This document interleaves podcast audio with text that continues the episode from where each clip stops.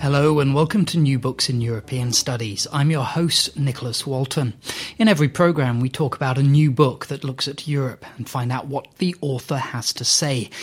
In this episode, that author is Matthew Kelly, and his book is Finding Poland: From Tavistock to Hruzdowa and Back Again. The backdrop is Poland and the fate of a family that builds a home in the east of the country during the nineteen twenties and thirties, before the Soviets, war and deportation intrude. It's also a very personal story because the author is writing about his own family. So without any more from me, here's Matthew Kelly. Opposite me, here in central London, we've got Matthew Kelly, who's the author of Finding Poland: From Tavistock to Hruzdowa and Back Again. Welcome. Thank you. Welcome. Hi. um, I, I really enjoyed this book because it's a fascinating part of the world. It's a fascinating chunk of history. And it's all it's all told with a, a personal story, a thread that runs all the way through it, which really drives the narrative on and really personalises the whole story. Um, we'll get into all of that in a second, but can you just start off with, just give us a, a little bit about yourself? You know, where did you come from? What are you doing now? And, and more to the point, um, how did you come to write this book? Well, I'm um, the son of uh, a mother of Polish background and a father Um, of Irish background, um, both um, second generation, I suppose, immigrants um, to the U K. Uh, they were both born in the fifties. I was in the seventies.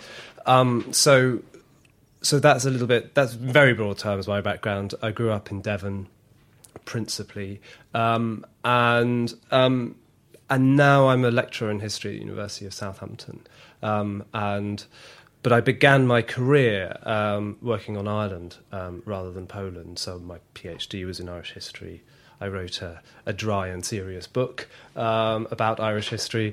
Um, and then I started to think about uh, you know, my Polish um, background and how it was that on one side of the family, at least, um, I am uh, the son of Poland um, in some respects, and how it could be that, that um, I grew up in Devon.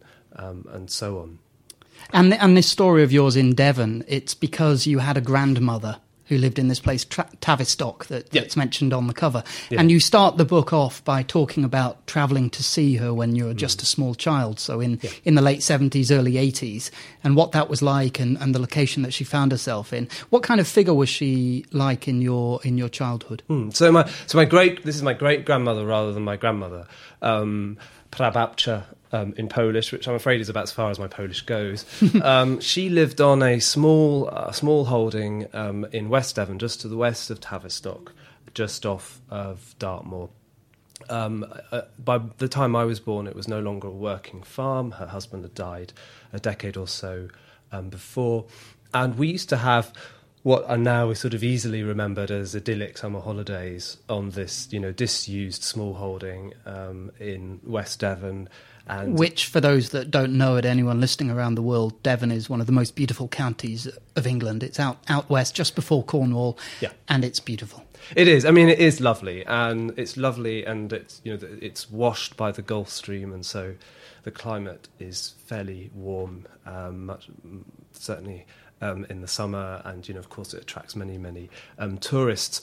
But the further west um, you go in Devon, the sort of wilder and in some ways more desolate um, it becomes as it begins to, yeah, I suppose, seed into um, Cornwall.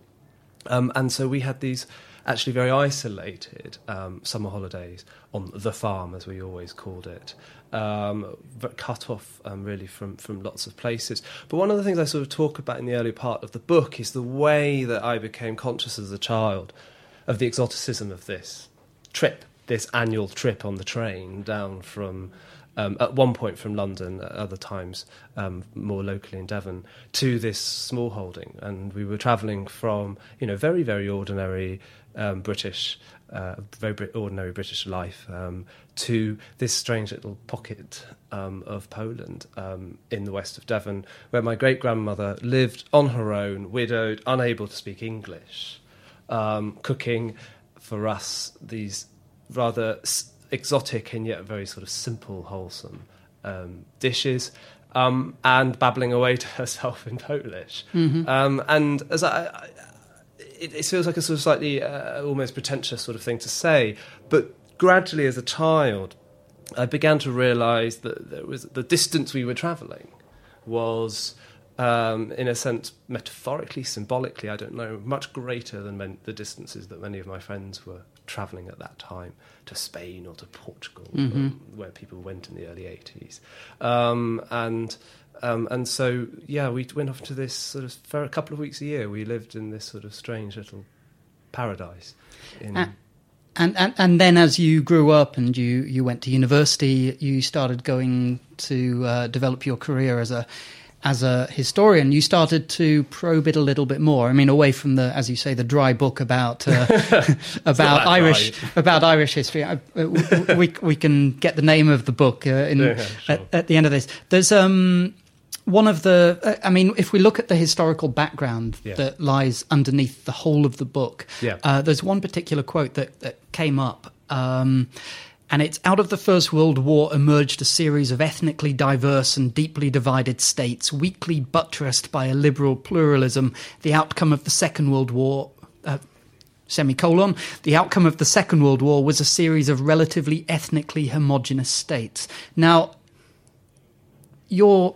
Babcha or Great mm. Babcha or whatever you would you would mm. call her, she was a product of this whole process yeah. where you kick the story off interwar Poland mm-hmm. and it's how this how the war then intercedes, what happens during the war, and then what actually happens after the war that kicks out bits of the Polish diaspora yeah. who have fled, come back to Poland mm-hmm. or, or been displaced, come back to Poland and then are displaced once again. That's the backdrop of the whole thing. But the key thing that you also mention early on is that yours is an odd story because it's a family that survives what was a very, very traumatic experience. Mm, yeah.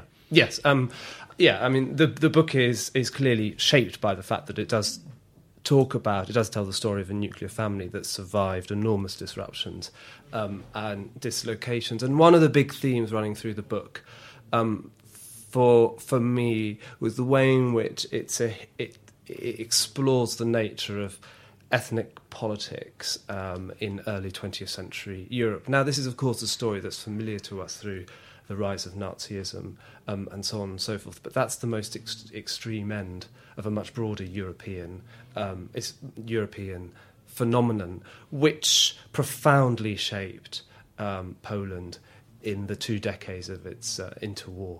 Um, independent. I mean, Poland, of course, had been partitioned in the late um, eighteenth century. There wasn't an independent Poland until um, immediately um, after the First World War, or I should say there hadn't been an independent mm-hmm. Poland for uh, one hundred thirty years or so um, at that point. And one of the great questions facing um, post-war Europe was what form would the new Poland take? Um as it sort of, in a sense, reassembled itself in the wake of the collapse of the Russian, Austro-Hungarian and German um, empires. And um, there was no straightforward um, answer um, to this question. Um, early twentieth century Polish nationalist politics are shaped by a series of kind of competing views of what Poland should be. Um, should the Poles attempt to, in a sense, reconstruct their own former empire or commonwealth, um, an early modern phenomenon um, which you know, stretched across Central Europe, um, or should Poland be formed into a more ethnically um, homogenous um, state mm-hmm. um, with with borders defined by ethnicity?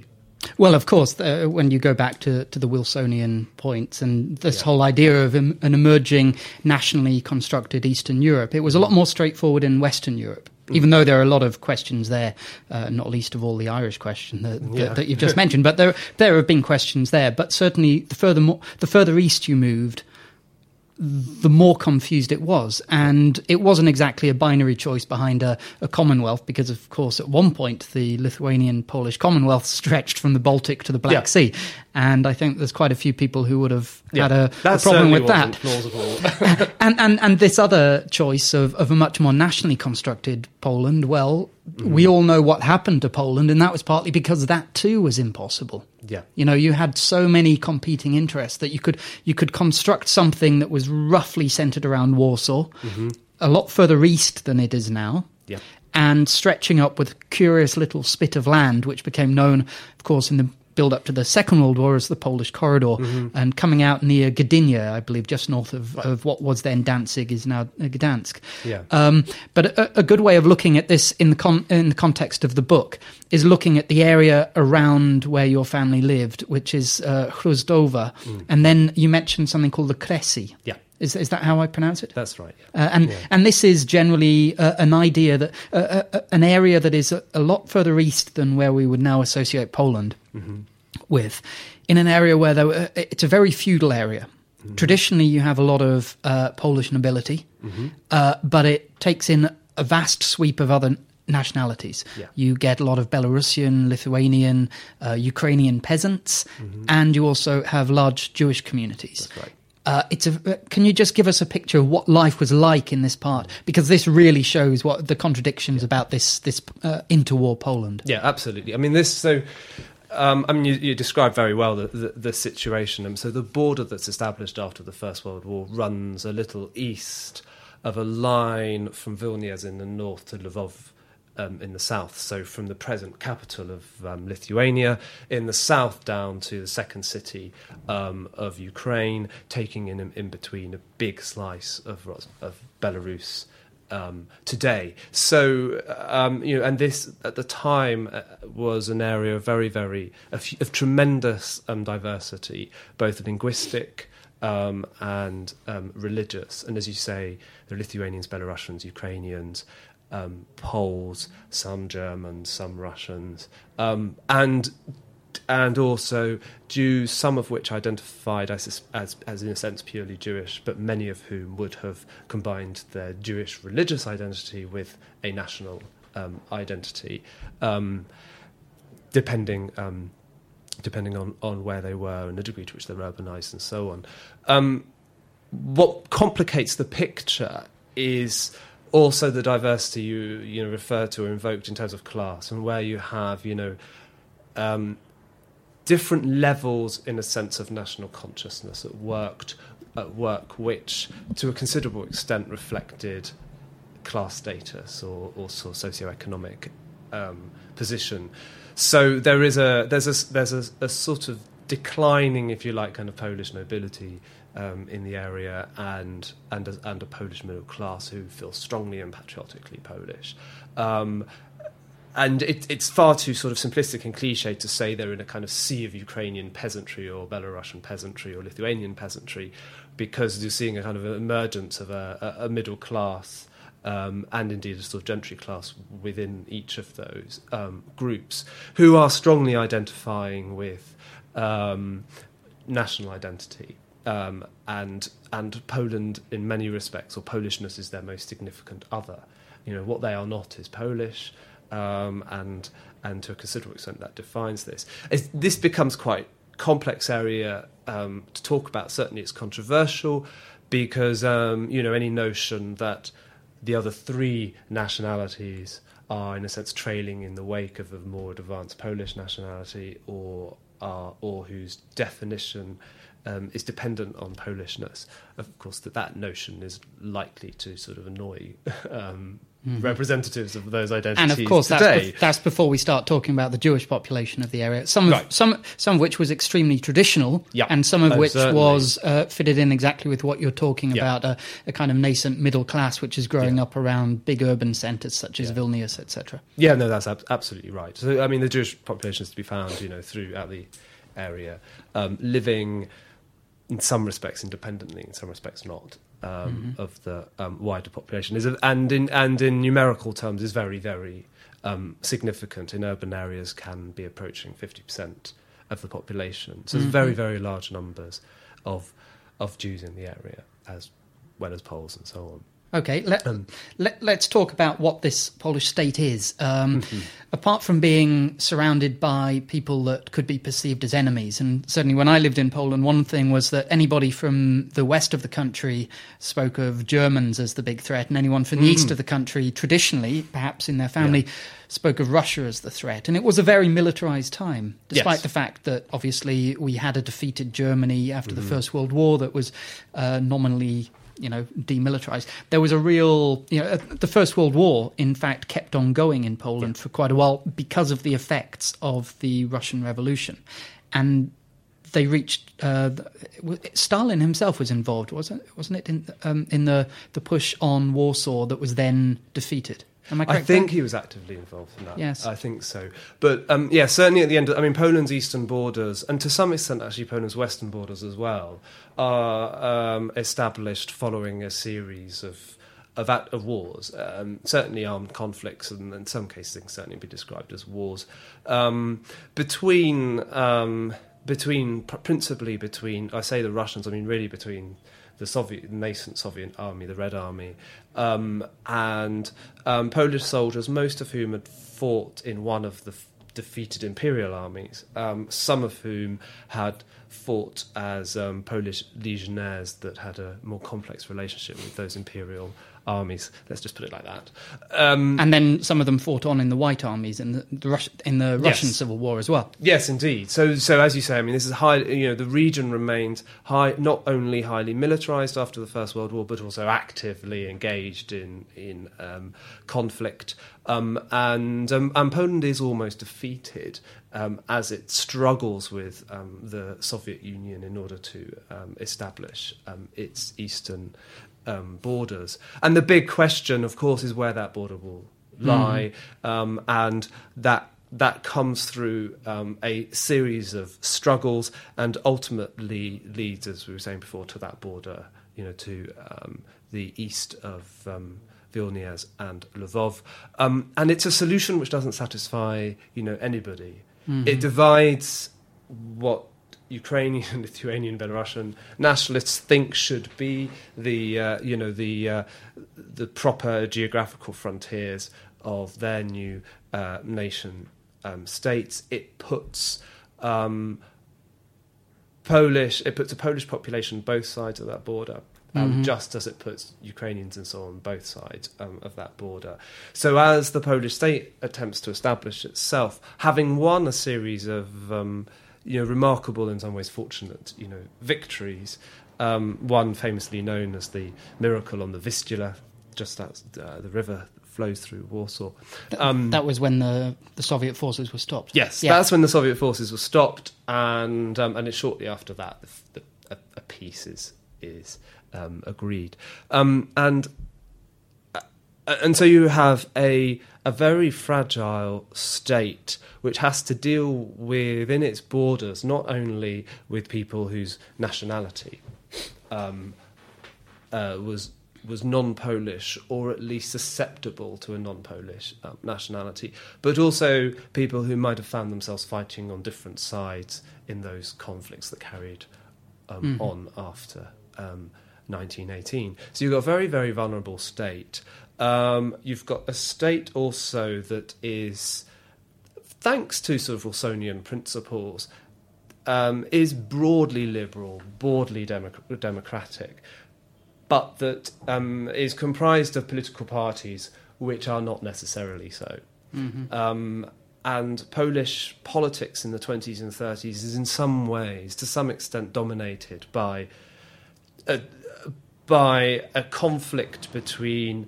Um, if you like, ethnic Polish nationalists um, and a very, very loose and fractious coalition of everybody else, mm-hmm. which includes um, which includes the left, um, as it also includes um, uh, Jewish political parties, some of which were strongly socialist in their um, ideological mm-hmm. orientation, and parties represent re- representative. Um, of the national um, minorities. Mm-hmm. It was also dominated by a, a, a central figure, General Piłsudski. Yeah, um, yeah, yeah. Marshal Piłsudski um, is is a is a is a very very complex figure. Um, he he's associated with he's associated with the sort of more pluralist notion um, of Poland.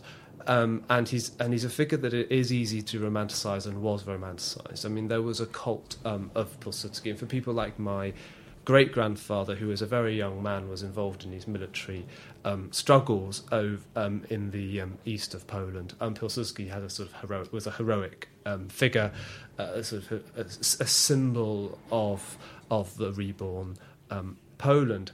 In power, he proved much less um, the the figure of, in a sense, pluralist Poland, and more the sort of authoritarian that mm. is trying to hold things um, together. He uh, leads a coup in nineteen twenty-six, mm-hmm. um, and this this leads to a form of sort of authoritarian government in Poland, with the, with the, with the, with some trappings, I suppose, of a kind of parliamentary politics. Mm-hmm. Um, and um, elections. But the coup sees the ascendancy of the army um, within um, Polish politics, and it's a sort of classic case of yeah. the army stepping in um, to to in to, to um, I suppose make up for the sort of the, the civilian failure to yeah, the weakness of the, the state. state. The it's a, it's a very state. interwar story. It's a Absolutely. very, very interwar story. Yeah. Um, and then, of course, this interwar period ends quite dramatically, mm-hmm. not just with the German invasion, but with uh, on the background of the Molotov, uh, Molotov-Ribbentrop mm-hmm. Pact, yeah. the division of Poland, the slicing the country in half, and your family end up in the eastern half. Yes. Yeah, I should say so. Uh, so. Um, In advance of that, um, what, one thing that happens in the nineteen twenties is this state struggles to um, secure itself. Um, uh, the Polish government encourages Poles to settle um, in the east, and it's a quite attractive proposition for demobilised um, soldiers. I mean, you know, young, a young, newly married person like my great-grandfather, um, on the one hand, and but also they... there are so-called military settlers who are, in effect, paid for their military service with land mm. um, in the east of Poland. Now, that just makes the ethnic tensions in the region um, worse, because the people who expected that land, um, that peasantry we were referring to earlier, find themselves having to um, share the largesse mm-hmm. with... Um, with um, settlers, um, sometimes referred to as colonists, um And, um, and and and so the the sort of, if you like, the kind of nationalist resentment of the Polish state is enhanced by social and economic resentment of, mm. of a new elite that's sort of imposed on on Eastern um, Poland. Um, so uh, yes, so at the point when um, Poland is partitioned between the Soviet Union um, and Nazi Germany, um, my great-grandparents and their two young daughters. Um, Just for the record, that's uh, Rafał, Hannah, Wanda and Dorusha. That's right, yeah, yeah. I uh, had to scribble the names down. I, I, I got lost uh, a bit with all of that. But what can I just point out, especially yeah. seeing as you've just been talking about their, their interwar life uh, yeah. in Hruzdowa, uh, one of the best things about the book is that it's interspersed with a lot of very, very... lovely personal photographs, which I assume they're all from your personal collection yeah. uh, or your family's personal cl- yeah. cl- collection, um, you know, wherever they are, whether they're in Central Asia, whether they're in uh, Devon, or whether they're in, uh, in in Poland itself. And that really brings alive who the people are and what they're doing. Mm. Anyway, sorry yeah. for interrupting. Back no. to Poland. Yeah, no, and I, th- and, and I mean, that's it. I mean, I'm trying to, the photographs are part of, are part of, um, you know, a wider attempt in the book to blend sort of family history, which allows sentiment in, um, with a more serious historical, you know, treatment um, of these themes. And the challenge, well, I think one of the biggest challenges of the book for me as a historian was to see how a professional historian writes about something that he obviously has a very close kind of emotional, sentimental um, attachment to. Um, and, you know, the, the move of these Poles towards to the east, yes, in some ways it's it's a...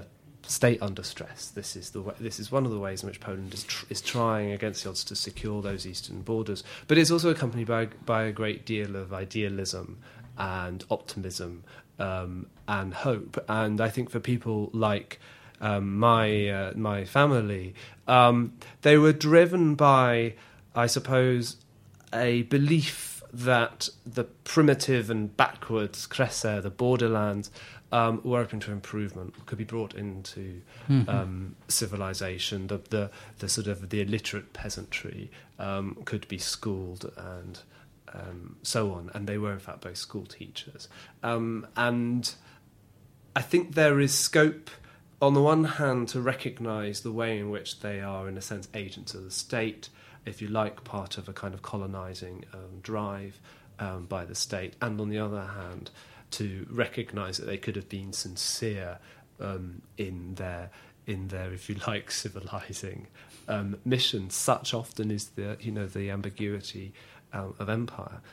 Though many Poles would object to the use of that word to describe what was going on. Mm. Uh- um, Can we leap forward to, yes, to, yeah. to to the point at which this this ends? And it's not yeah. it's not the partition of Poland itself; it's the deportations which you survi- yeah. which you described very vividly. And uh, one of the most unusual things was you, you you described it through the eyes of what the children must have felt.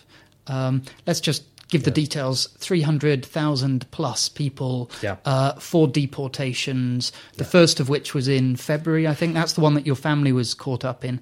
Uh, the dead of night, N K V D turn up, yeah. um, minus forty degree temperatures, mm-hmm. and you get a, I presume, a very very small window of opportunity to pack a couple of things, yeah. and then suddenly you're on a truck going yeah. east. Yes. It, it, I'm not, you know, the most, when you read the memoirs of, of Poles from this period, the, almost always the most vivid part of it is the night in which they are deported by, as you say, the N K V D, by the Soviet um, secret police. They were actually in the second deportation, which was April oh, of nineteen forty. Okay. Um, uh, though I, though that though perhaps it was less cold, I'm not sure it was any less traumatic. Um, it, believe me, at that time of year in Poland, it is not enough. That much colder. Yeah. Uh, yeah. Not that much warmer. Yeah.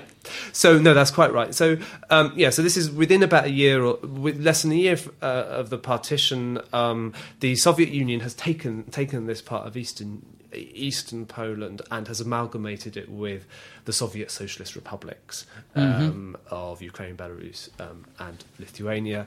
Um, my family were, as I said, in this town called Hruzdowa, which is now in Belarus, just south of the Lithuanian Um, border. And those series of deportations in nineteen forty, as you say, saw the Soviets um, deport around about three hundred fifty thousand um, Poles, ethnic Poles, um, from um, the border, this borderland country, as I say, now integrated into those Soviet states. Was it to, just to clear out the um, the Polish population from areas that they didn't want to have the, the kind of Polish nationalist question there? Yeah, broadly speaking, yes. Um, I mean, they are.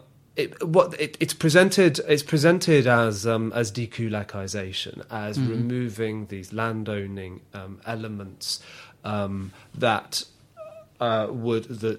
as part of uh, Soviet revolution. Um, but it very quickly um, starts to look like ethnic cleansing, um, that the, the, it's the Poles themselves that are being removed from the East rather than um, a cl- rather than the anti-revolutionary um, class.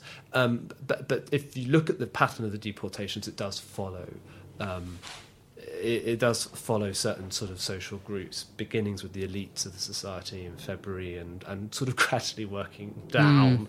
over the course of the, the um, deportations. The experience itself was um, was certainly traumatic, dead of mm-hmm. night. Um, it was often, not always actually, but often that people were very roughly um, treated. And, of course, the February one was unexpected, the April one um less so, um, and so on. Mm-hmm. Um, so in the case of the February deportation, they were deported on trains and cattle trucks to Siberia.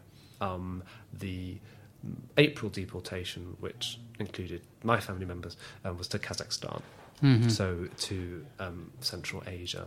Okay, we'll talk about Kazakhstan yeah. in just one moment. I wanted to go back to this idea that uh, mm-hmm. that the Soviet leadership was very concerned not to leave any kind of um, embryonic Polish nationalist yeah. feeling behind. And this, the backdrop of this that's best known, of course, is the massacre at Katyn, yes. which was going on at around this time. It, it was, uh, in a sense, decapitating any... Mm. Polish, you know, a- anything that around which uh, a Polish state could reconstitute itself. Yeah, no, that's a- a- absolutely right. I mean, the there's a you know there's a very long history of Russian-Polish um, antagonism, of course, um, that precedes the partitions um, and was very evident uh, during the nineteenth century. Um, I mean, in some ways, Russia itself emerges at the expense of the old Polish-Lithuanian, well, in some ways, I mean, quite distinctly, um, at the expense of the old Polish-Lithuanian um, Commonwealth. There is a sense that this is a, there is an this is the, the hereditary enemy of Russia. Mm-hmm. Um, is Poland. Um, feels much less immediate, of course, today. Um, but if we think about the early the early um, twentieth century, that was certainly Um, the case, um, and of course the the wars of the immediate of the post of post nineteen seventeen we were talking about earlier are in living memory. Mm-hmm. Um, so my great grandfather is a very young, very young um, soldier in nineteen eighteen, um, and in nineteen thirty-nine he's a reservist um, mm-hmm. in only an early middle age. Um, so there's an element of vengeance at work here of of. Russian slash Soviet settling old scores. Um, there's a, it's, it's also indicative of a, yeah an ancient sort of en- enmity between the two peoples, and then it's also um, laced with the new kind of Soviet ideologies, which identifies the Poles as inherently counter-revolutionary, mm-hmm. um, and um, um, as so so that and that po- so it's not. Just that Polish nationality has to be obliterated for those reasons, but also that um, they stand in the way of uh, of the ideological project of, of, of Stalinism mm-hmm. in that regard. But there is a layer to this that I try to bring out in the book, which in some ways I think makes the picture a bit more interesting, um, is that is that Soviet thinking in this time also recognises the power of nationality.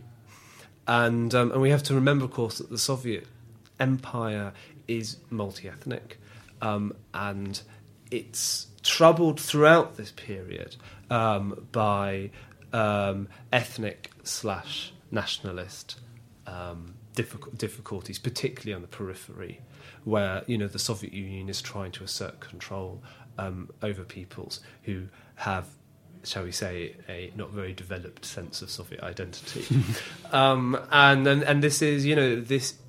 And there's a strange kind of mirroring, actually, between Poland's struggles in it in the east, um, with its eastern borders, and Soviet um, fears about its western borders. So the Kresy, the borderlands, are a place of vulnerability for both the Soviet Union um, mm. and for Poland.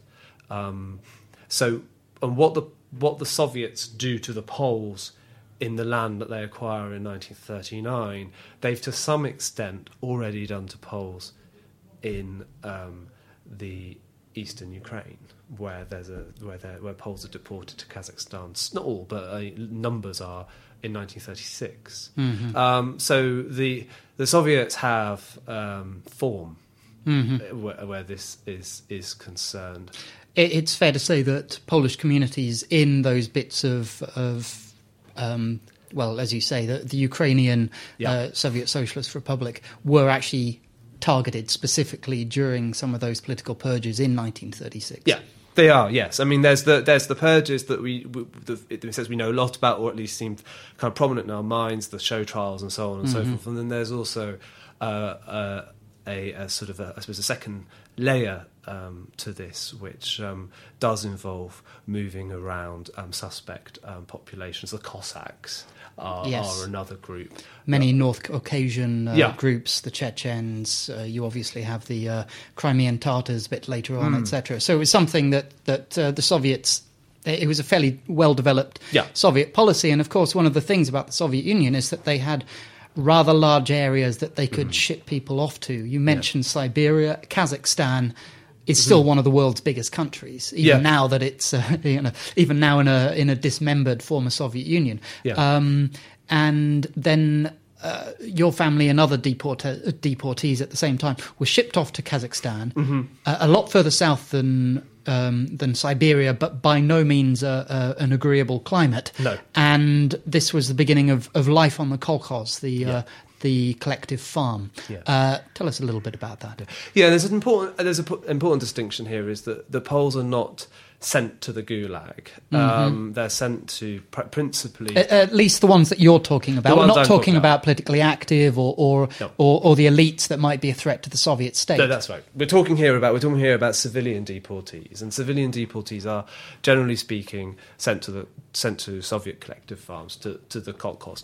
Um, which are depending really on, on the luck of individual families that are, are developed to varying degrees. So some arrive in areas where there's almost no infrastructure and they have to build um, these communities for themselves. Others arrive in well-established communities and enter into um, the workforce. And your family?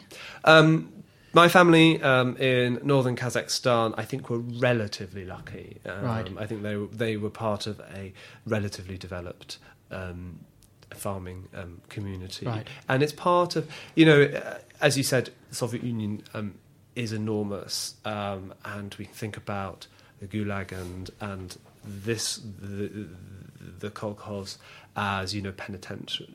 As part of a sort of penitentiary regime, it's also part of a regime which is trying to unlock mm-hmm. um, the Soviet Union's enormous um, natural resources. Um, so, you know, logging in, in northern Siberia, or in this case, um, um, various kinds of farming um, in Kazakhstan, whether it's grazing cattle and whatever. I mean, one of the things that the Soviets are trying to do in Kazakhstan is to turn a nomadic people into a settled people, um, mm-hmm. and thus making them productive, uh, a productive part of the Soviet economy, rather than, I suppose, essentially subsistent. The, um, the, there's um, a whole new... There's a whole other book in there's that, a whole isn't other there? Book, yeah, I, yeah. I, I'm fascinated by that area. I, yeah. I, I think... Um, I think that it started off as, as one particular Soviet republic. Uh, Tur- I think it was all called Turkestan or something mm, to start off so. with, and then it was gradually divided up. But, but anyway, yeah, yeah. that is for that. That's, that's for another. Diff- I, I need to track down whichever interview. book explains yes, exactly. that to me, so I can find that yeah. out. Um, and it wasn't just Kazakhstan; they were also moved on a bit later to Uzbekistan. Yes. Yes. The, sorry, yeah. Can I just say that one of the best bits of that was, uh, I think, uh, who was it? Uh, one of the daughters, may have been your grandmother, yeah. there uh, talked about learning how to spit through your teeth like a oh, camel. Yes, yeah, exactly. Um, that, that little anecdote really about her learning to spit spit through the teeth like a camel, and picking up habits and things from... from hanging around um, the, the Kazakhs. I mean, my grandmother at the time was a bit scamp, and it comes through very strongly, which we might talk about, I guess, it comes through very strongly in, in, in the surviving correspondence, her, her sort of very lively personality. Um, but in some ways, what's quite in, what's in some ways most interesting about about that is is is, is her mother's reaction to it. Um, and again and again, when you read about the experience of Poles in Siberia or Kazakhstan, um, it's it's it, the parents' sort of alarm at the way in which their children are growing up as they as they sort of run wild. I mean, the parents led very highly disciplined lives, dominated by work and having to meet the norm. The children often didn't. Um, the children often run, ran wild and um, got to know, I think, the local community in the ways in which their parents, well, their mothers, um, didn't. And their mothers made found much of this pretty disturbing, what was happening to their, their you know, sweet little middle-class daughters um, as they learnt to spit like camels. Um, and, um, and, and that's and a part of... There's a more serious point to be made about how under these extremely gruelling conditions people struggle to maintain notions of respectability, mm-hmm. of appropriate gender roles, um, and, and so on, all of which both the primitive conditions and how they understood, you know, Soviet ideology, you know, was at odds with. Mm-hmm. So women labouring um, on farms rather than devoting themselves to the domestic space and to bringing up their children um, was was part of Soviet barbarity. Right. This is this was the East. Um, but they were they tended to be in, in mainly Polish communities, although there was a lot of mixing. I mean, you're talking about, in Uzbekistan, for instance, you're talking about Andijan, which is, uh, I mean, it's still quite a major centre. Yeah. Yeah, they were. I mean, it, de- it depended on the individual experience, but yes, some certainly were in predominantly Polish Polish communities. Um, some some weren't, and some would have been a Polish minority among the local among the local people. I mean, it depended an awful lot on where on what happened to um, an individual um, family. I mean, for an, at one point um, they were working on a section of, um, I think it's not strictly a section of the Trans-Siberian Rail, but, but railway, but anyway, part of the the, um, the Soviet railway network um, in Kazakhstan, and there they were among a whole series of, of um, different kinds of labourers, some of whom were Kazakhs, some of whom were Russians, some I think were former prisoners, um, uh, some of whom were would have been the wives of um, serving soldiers in the Red Army and so on and so forth. So um, they're, that there, there again, these are very kind of very diverse um, mm-hmm. communities of people who, for whatever reasons, have been you know found themselves in you know in Kazakhstan at Let, the time. Let's anchor this down with a couple of dates, um, yes. because I, I yes, after reading idea. the book, I've, I've, I've, I I kind of lost track of, of exactly what happened at what po- yeah. what point. But you know, obviously, the the big date coming up is Barbarossa, Operation Barbarossa, the, yeah. the the Nazi invasion of the Soviet Union, which was June nineteen forty-one. Yeah. Uh, so we're going up to Barbarossa yeah. at this period. Are they still in Central Asia when yes, that happens? Yeah, no, good. So yeah, so um, um, yeah, the crucial date is that. So they're deported in April nineteen forty, and then Polish fortunes are changed with Barbarossa, as you say, in summer of nineteen forty-one. Um, so things happen at a higher level than on the basic Kolkhoz. Certainly, what's happening? Of, what's happening is that the the the the Nazis and the Soviets are now, of course, enemies. You know, the, the, the Germany has invaded the Soviet Union, um, is attempting to continue it, its conquest um, east, and this has a transforming effect on the Poles in captivity in Soviet in the Soviet Union, because, of course, at this point, the Soviet Union becomes an ally of Britain, France, and U S, um, and Poland thus becomes an ally Um, of the Soviet Union, um, and this immediately leads to negotiations between the Polish government in exile, which by this point is in London, um, brokered by the British government um, and the Soviet government and Stalin. And essentially what happens um, is that Stalin agrees that all Poles in the Soviet Union can be amnestied.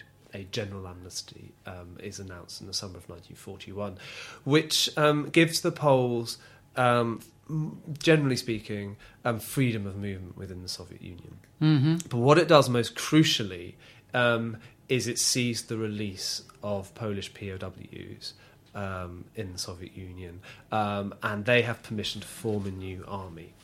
Now, what quite will happen to that army is a question that is not answered um, immediately, but they um, assemble in Central Asia, um, and Poles, free civilians, Um, start to move through um, the Soviet Union from Siberia, from parts of Kazakhstan um, to um, to this army base, mm-hmm. um, and be- and attach themselves to this new Polish army um, in in Central Asia, um, and this I mean it's quite extraordinary what happens to individual families Um, during this process. Very often, you know, the fathers, if particularly if they're reservists, are, were imprisoned at the beginning of the war. Mothers and children deported, um, and there are and they are somehow they find each other at, mm-hmm. um, in in these sort of army camps um, in Central Asia.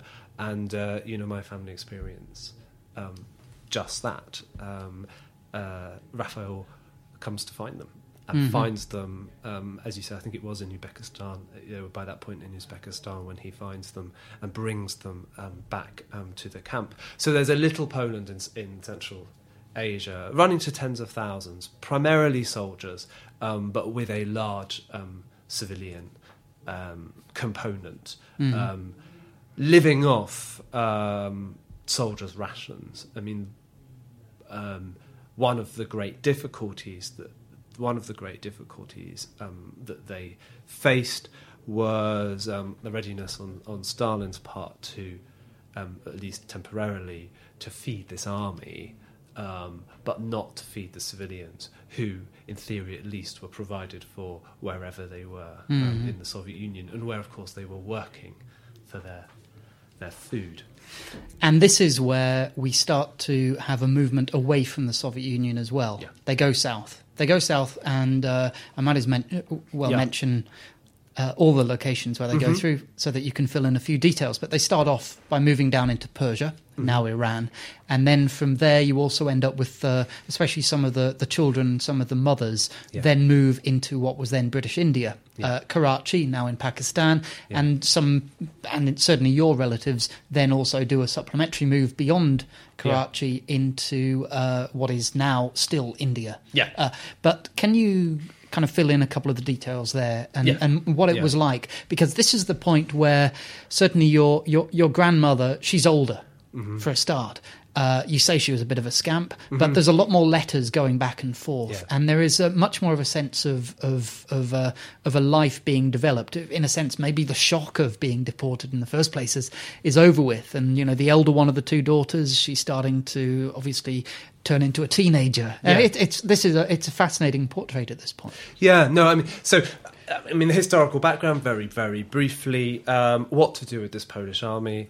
Um, s- um, the, the Soviets, it's the height of it's the height of the war. The Soviets are struggling um, to be able to provide for it and increasingly resent providing for it. Um, Soviet-Polish relations are deteriorating because of continuing tension over over what will happen over what happened to Poland after the war. Um, Um, and a decision is reached that the, the, this new army will be evacuated. It will be evacuated across the Caspian Sea um, into, as you say, into northern Persia, northern Iran. A rocky voyage, I seem to remember. A rocky voyage, a very, very, very unpleasant voyage by ferry um, across the Caspian Sea. Many of them are by this point ill. Um, ill, malnourished, um, and so there's been a, a typhoid epidemic, um, and so on. People are in a pretty dreadful um, state. Um, uh, and one of the conditions attached to the evacuation of the army is that civilian relatives will go with it. Um, and as a civilian, and that, and what that means in effect is that the British will take responsibility Um, for those civilians. So this is the point in the book where, as you say, it changes because there's this large surviving correspondence that's written between um, um, Hannah, Wanda and Danuta from um, uh, refugee camps in in um, in Iran and India and so on. Um, but it also becomes a story that's about the British Empire um, and where some of the most important material we have on this is to be found in the India Office archives and, and the Colonial Office archives um, and so on. Um, but in terms of writing, writing about writing the story, I mean, the first couple of chapters, which are primarily about Poland and the Soviet Union, um, are are fairly you know, grim, much of them, mm-hmm. and um, and telling a story that is almost relentlessly miserable. Um, And then, and then I hope at least the the, the tone lightens um, considerably because I can use this surviving um, family correspondence, mm-hmm. which fleshes these people out as individuals. As you say, they're becoming teenagers and they're finding their own voice um, and um, so on. But they're also, of course, in a much happier position. There's this fabulous um, letter written by a British official um, in in um, Iran to somebody, I think, in the Foreign Office or the Colonial Office or something, where he talks about how it's amazing what a glass of orange juice a day will do for a young child. You know, mm-hmm. the reviving effect a little bit of vitamin C has on yes. these kids who've been, you know, who are malnourished um, at this point.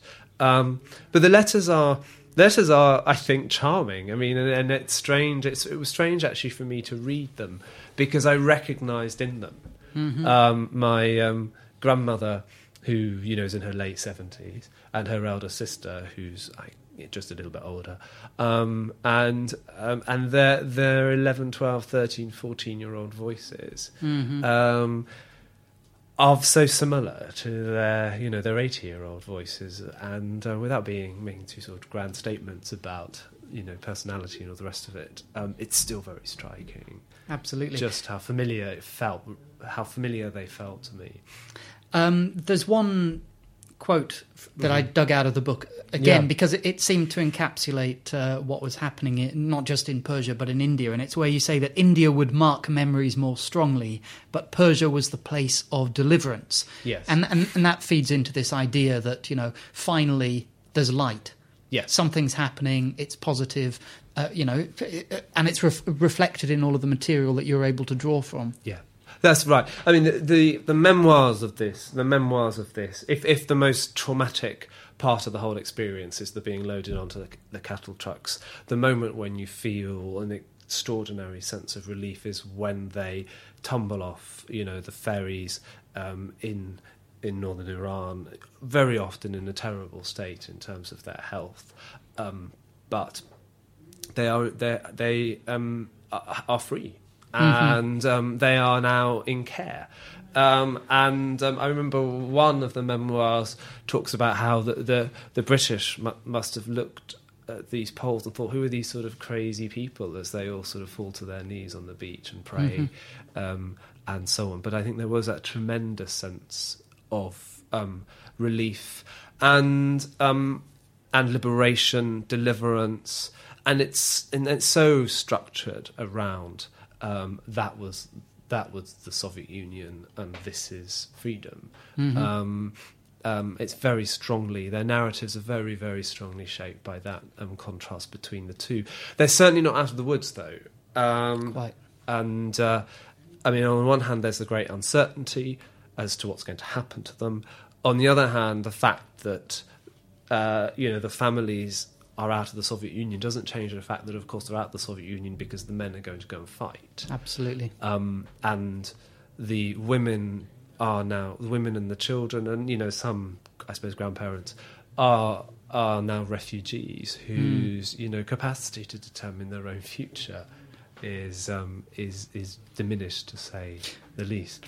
There, they end up, um, and I, I know this especially from the, the bit of the book where you talk about uh, India. They end up in, in fairly self-sufficient but also yeah. integrated communities, living among you know, living in uh, among people that they probably never thought of when they were in eastern Poland. Yeah, uh, yeah. It, it's an extraordinary uh, story of community and how the community integrates. And you've got photographs of uh, the gravestones of, of people who've ended up obviously passing away, whether mm. for whatever reason, yeah. in what is now the depths of India. Yeah, no, it's amazing. I mean, they they're they're they're. If we move from Iran, I mean, they they, they they want they have to be moved out of Iran. Um, if you look the sort of um, the Whitehall correspondence about the Poles in Iran, you know, is that you know, we're in the, they're in the way of the war effort. They have to be got out, and there's this, this is a serious problem. So they're moved first to uh, to a huge camp in Karachi, which is a transit camp, and from there, Poles go not only to India, but actually larger numbers go to British colonies in East Africa. Um, But that's not what happens to my story, and I don't really go into that mm-hmm. at all. There's you could write another book where, where Africa is the destination rather than India. Um, but but um, but you know, my family end up um, in a place called Kolhapur, which is in the south of Maharashtra, so um, south um, of Mumbai, mm-hmm. um, where they are the guests of the Raja, and um, a a purpose-built village. Mm-hmm. Um, is uh, well built for them, um, where, as you say, they live as uh, as a as a semi-independent um, community for a couple of years that takes them beyond the end of the war. They they're actually um, they're they're kind of transit from um, from Tehran to Karachi to India is actually takes place over about I think three and a half years. Mm-hmm. Um, so there's long periods in each of those places. Mm. They're not constantly filling out the war years. They're filling out the war years in exactly, and um, and they end up um, in India. And um, the Poles that survived survived India, and most of those that got to India survived. You know, refer to themselves now, and they're all very elderly. Refer to themselves now as Polish Indians, um, mm-hmm. and many you know many of them spent their you know, seminal years in these refugee camps. So, so my grandmother, so the younger of the two sisters, was born in thirty-one. Mm-hmm. So she's deported when she's nine. Um, and so by, you know, forty-five when she's in India, she's fourteen.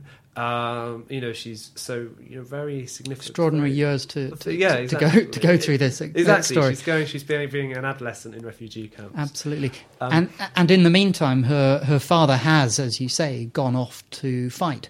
Yeah. Um, certainly in the book, apart from through the odd letter, and obviously we understand the circumstance, it's not the easiest time to send letters back and forth. So he really reappears uh, at the end of the war. Yeah. And he's had quite a good war. He's fought in places like Monte Cassino and, and Italy, the big campaigns there. Yeah, yeah. Rafał has a good. He certainly has a good war. Um, he's he's advantaged actually by. I mean, the likelihood of be- him being killed um, is reduced by the fact that he's um, a middle-aged man, and um, and I'm not sure is that often in the front line as a result of that. Yeah, I can't imagine he yeah. is, because they say he's he's in his forties by now. Yeah, exactly. Yeah. He's in his forties by now, and he's he's not in in the um, front line. I think he's involved uh, certainly at one point with a bomb disposal unit, but I think possibly more in a coordinating role mm-hmm. than, than he.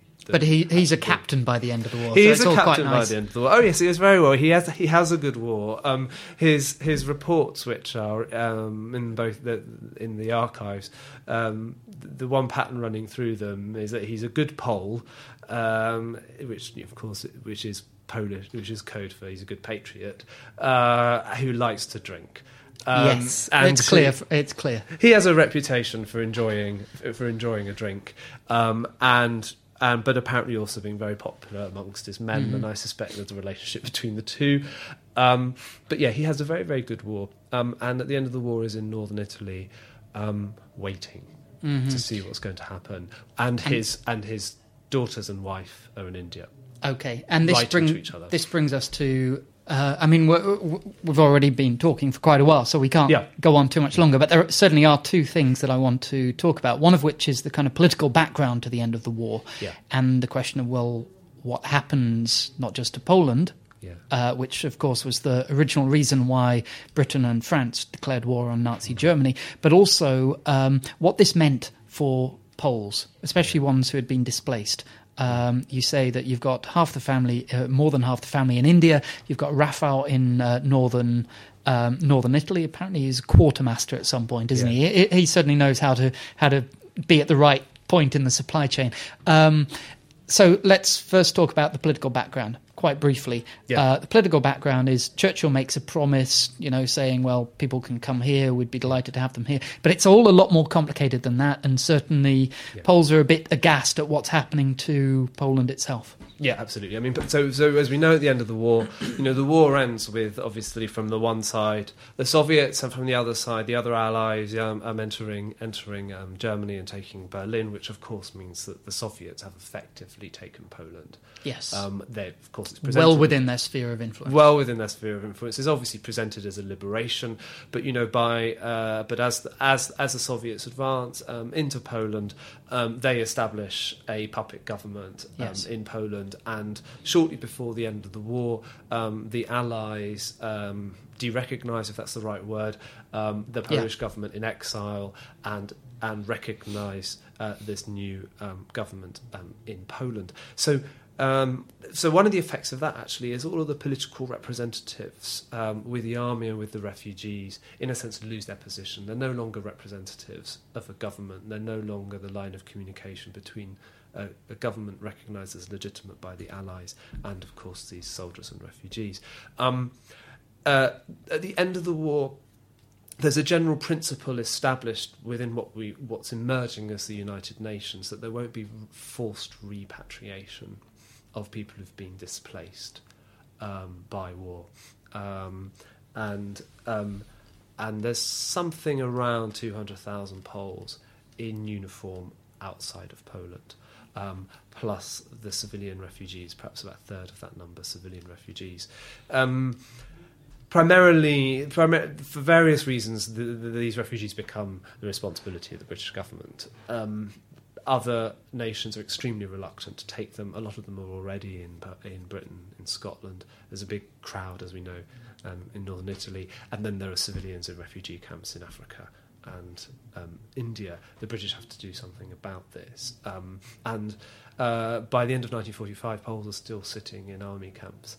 Um, in Italy, mm-hmm. um, so in uh, in forty-six, uh, so Churchill. One of the things that one of the things that, in a sense, the last things that Churchill does is he makes a very kind of broad and generous commitment um, to the Poles, which suggests strongly that they would be allowed to settle. Um, certainly within the Empire and possibly within the U K at the end of the war. And this becomes known as Churchill's pledge, and the Poles, mm-hmm. you know, hang on to it very, very strongly.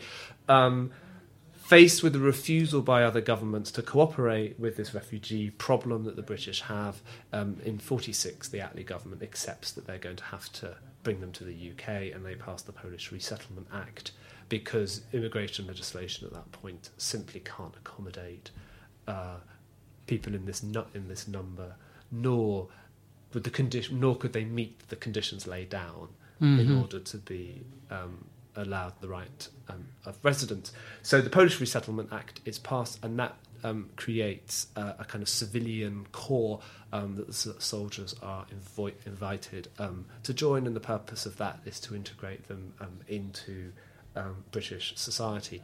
Now, there's a great deal of pressure is put on them to return to Poland. And, um, and uh, you know, ministers talk about their patriotic duty to their country and so on and so forth. But these guys and are not going to return to a Sovietised Poland mm-hmm. um, and are adamant they're not going to do this. And we need to remember, of course, who they are and how they came to be in this position and so on. You know, these are former Soviet P O Ws. Yeah. Their families were deported. Um, their whole political identity, in a sense, is based on their opposition, hostility um, towards the Soviet Union. And so um, this peculiar thing, forty-six, forty-seven, Poles start to arrive from India and Africa and Italy um, in Britain. And in Devon. And in Devon. Which, which brings us back or to your family. Particularly in Devon, yeah. They are um, a former American uh, camp on the edge of Dartmoor, a place called Plasterdown, which is just a patch of moorland now. Um, uh, the Americans go home and the Poles are moved in. Um, and it just so happens that that's where Rafał ends up. And um, when the mother and their girls, you know, show up um, in Southampton a year or so later, I think it's not quite as long as a year later, he goes to collect them um, and brings them home, so to speak, um, to Devon. Mm. Um, and, and they buy, a, well, they get farmland and they... Yeah. Yep, et cetera, et cetera. And this is where you, of course, we come back to the beginning of the book again. Yeah. This is where you spend your childhood holidays. Exactly. They managed to acquire a, a group of them. It's not just them alone. They managed to acquire, yeah, the small farm. And um, I was going to say live there happily ever after. It's not quite as simple as that. These um, things never are. But then again, when you've been deported, et cetera, et cetera, mm-hmm. and you've you've gone through the Second World War in all manner of places, I'm sure that it was possibly a little bit easier than that, but uh, anyway, to, to, to, it's a, it's a fantastic story. As I said, it's a, it's one of the most astonishing piece, um, areas of history, anyway. But to get a personal story that threads it all together is is, is invaluable. So I thoroughly enjoyed reading the book. Uh, I wanted to, to to ask you one final question, uh, and that is, and possibly your your um, your expertise in Ireland feeds into this, but is there anything that you've read over the last year or so that's really changed how you think about Europe or any part of Europe? Um, a book that, I, I, that does actually combine Ireland and Poland is a really interesting book by a guy called um, Tim Wilson um, called Frontiers of Violence, and he looks at what he think, what we might be able to think of as two frontiers or two borderlands being Ulster and Upper, Upper Silesia, and mm-hmm. the different and the, and the ways in which violence functions um, um, in the immediate post First World War years um, in those two um, regions. Why he's asking, why he asks, is, is is the violence in Upper Silesia between Germans and Poles so much nastier, believe it or not, um, than it is between Unionists and nationalists. I've and seen the graveyards and, in Upper Silesia, yeah, right, from okay. after the war, yeah. Yeah. Why is it so much nastier in that area? And he makes a very... So this is a piece of pioneering um, comparative history, um, and he makes the argument that um, it's actually the fluidity um, of Polish and German identities mm-hmm. in in the region which makes for greater violence, as violence becomes a way of defining community mm-hmm. as as imposing frontiers, whereas um, although things are pretty nasty in nineteen nineteen, nineteen twenty, nineteen twenty-one um, in Ulster, comparatively it's actually in, intercommunal violence is actually much less brutal mm. um, and you know I think it makes a quite convincing case that it's because the two communities are so clearly defined that the markers of difference are are so established Um, that the function of violence um, is, in the sense, is that violence doesn't have to play, it doesn't play the same sort of definitional role um, as it does in Western, mm. the Western Polish borderlands, rather than the Eastern ones we were talking about earlier. Well, with, with, with so many ethnic questions, I suppose. not so much settled, but uh, bedded down for a while. They still exist, as we all mm. know. Anyone who studies Hungarian or Slovakian or, or Romanian politics will, will know a bit about all of this. Um, perhaps that's uh, that's something that we need to bear in mind for the coming centuries. Yes, I suspect so. Anyway, uh, just remains for me to say thank you. Matthew Kelly, author of uh, Finding Poland: From Tavistock to Hruzdowa and Back Again, one of the best books I've, I've read for the last year. So thank you very much. Thanks very much. And that was my interview with Matthew Kelly. For more, go to new books network dot com or find podcasts on Europe, Africa, history, and many other subjects from us on iTunes. From me, Nicholas Walton, goodbye for now.